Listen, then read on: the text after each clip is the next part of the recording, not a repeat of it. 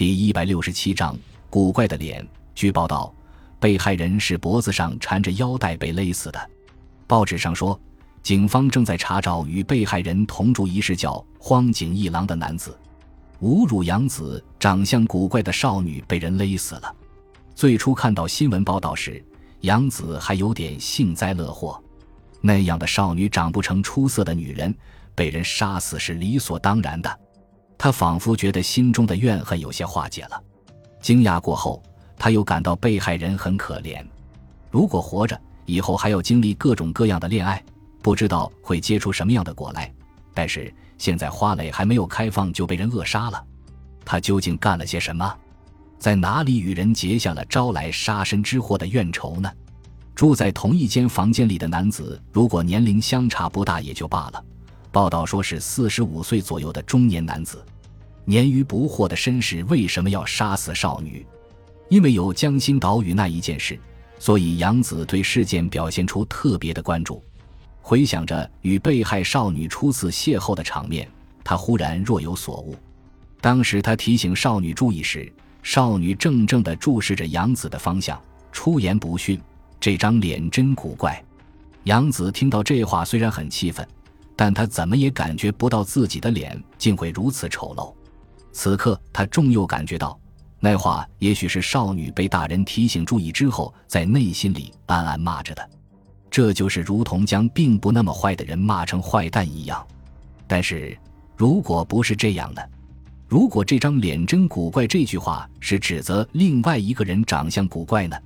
杨子尽力回忆着当时的场面。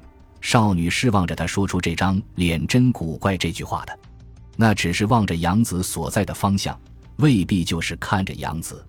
如果被害人不是望着杨子，这张脸真古怪这句话就不会是针对杨子的，因为是在杨子提醒他们注意之后，少女才扔出这一句话，所以杨子还以为是针对自己，这是自我对号入座。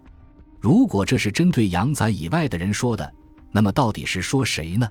不，这话也许正是针对杨子说的，但却是看着别人的脸联想起古怪的长相，才将他当作反击杨子的武器脱口而出。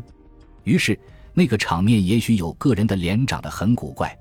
当时杨子的同伴都是地区文化团体里的成员，全都是标准长相，没有人会让人联想起“古怪”这个词。酒店里的座位几乎爆满。那么就是其他桌子上有长相古怪的脸，而且长相古怪的人正坐在少女望着杨子的角度上。杨子追溯着自己的记忆，记得酒店里有六张桌子，两张是六人用的，四张是四人用的。他们的摆放位置是这样的：少女们坐着的桌子是六人坐的，面对着安装在墙壁上的镜子，最临近的就是杨子他们坐着的四人用的桌子，背后有一张。夹着通道有两张，而且对面有一张六人用的桌子，面对着墙壁。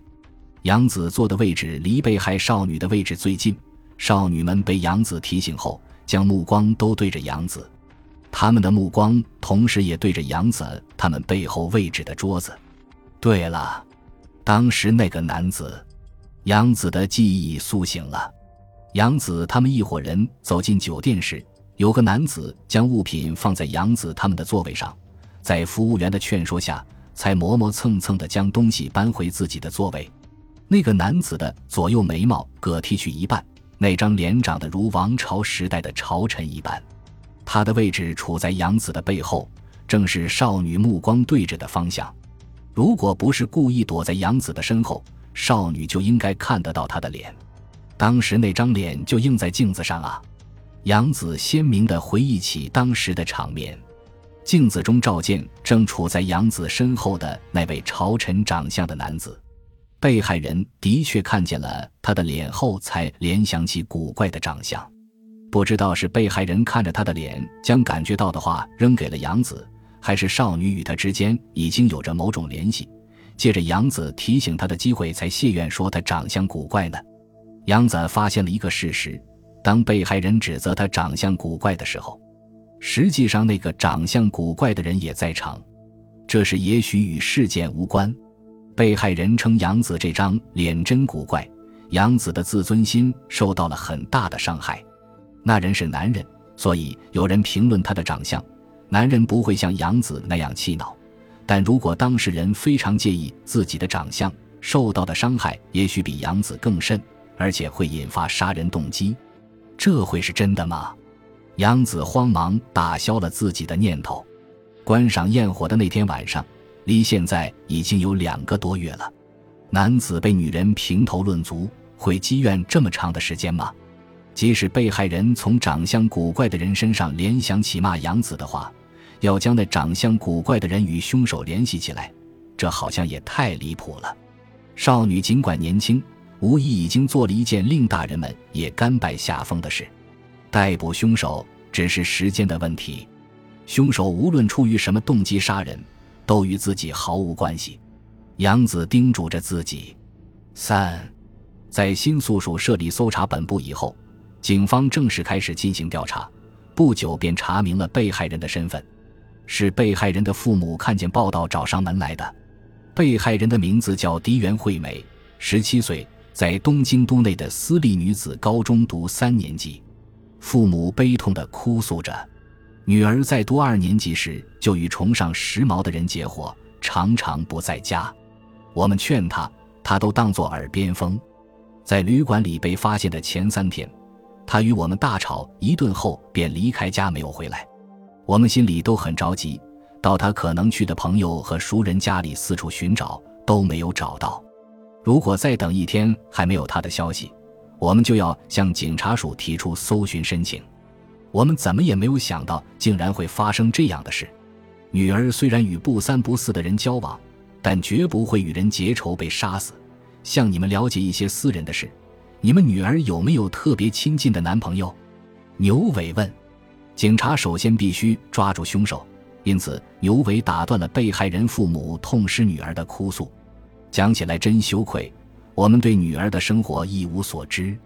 女儿从一年前起就从不与我们交谈，我们觉得独生女儿不能过分宠爱。父亲在一家大企业里当科长，家庭生活非常宽裕，属于日本的中产阶层。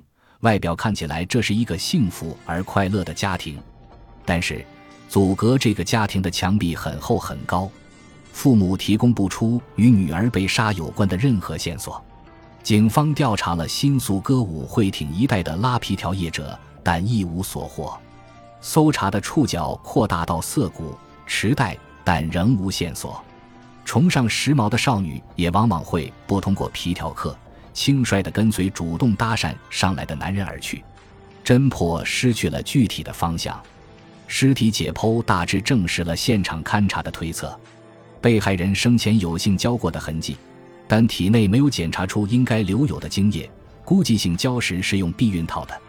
被害人尽管只有十七岁，但身体却显示了他有过相当的性经历。性爱对象是某一特定的人物，还是不特定的若干人，目前不得而知。在向被害人的学校和朋友了解时得知，被害人在二年级第二学期之前成绩一直名列前茅，进入二年级第三学期时成绩突然下降。一到三年级便常常逃学，身上佩戴着与女高中生不相称的高档手表等装饰品。他在学校里还穿着校服，但放学后便在百货商店或旅馆的厕所里换上昂贵的便服，去迪斯科舞厅或通宵咖啡馆里玩。便服全是高档品牌，这些衣着凭女高中生的零花钱是怎么也不可能购置的。据说朋友曾问过他，他一副满不在乎的表情。说这些东西要多少男人就会给多少，他渐渐地与学校的同学疏远了，与在游乐场所知识的时髦少女们混在一起，学校上课也不去了。在旅馆里被杀之前，他几乎没有去过学校。他跌落在父母与学校、朋友之间皲裂的缝隙里，被栖息在谷底的恶魔吞噬了。恶魔就像都市里的蚁狮，教轻灵的幼虫。译者注。织着网，守候着猎物，以华丽的衣服、昂贵的服饰等财物为诱饵，将少女骗入网中咀嚼着。被害人的身边笼罩着浓厚的恶魔的气息，但父母和学校以及朋友们都不能保护被害人。牛尾感到非常遗憾，在被害人被恶魔吞噬之前，恶魔已经在被害人周围竖起了一道壁垒，将救援之手隔开了。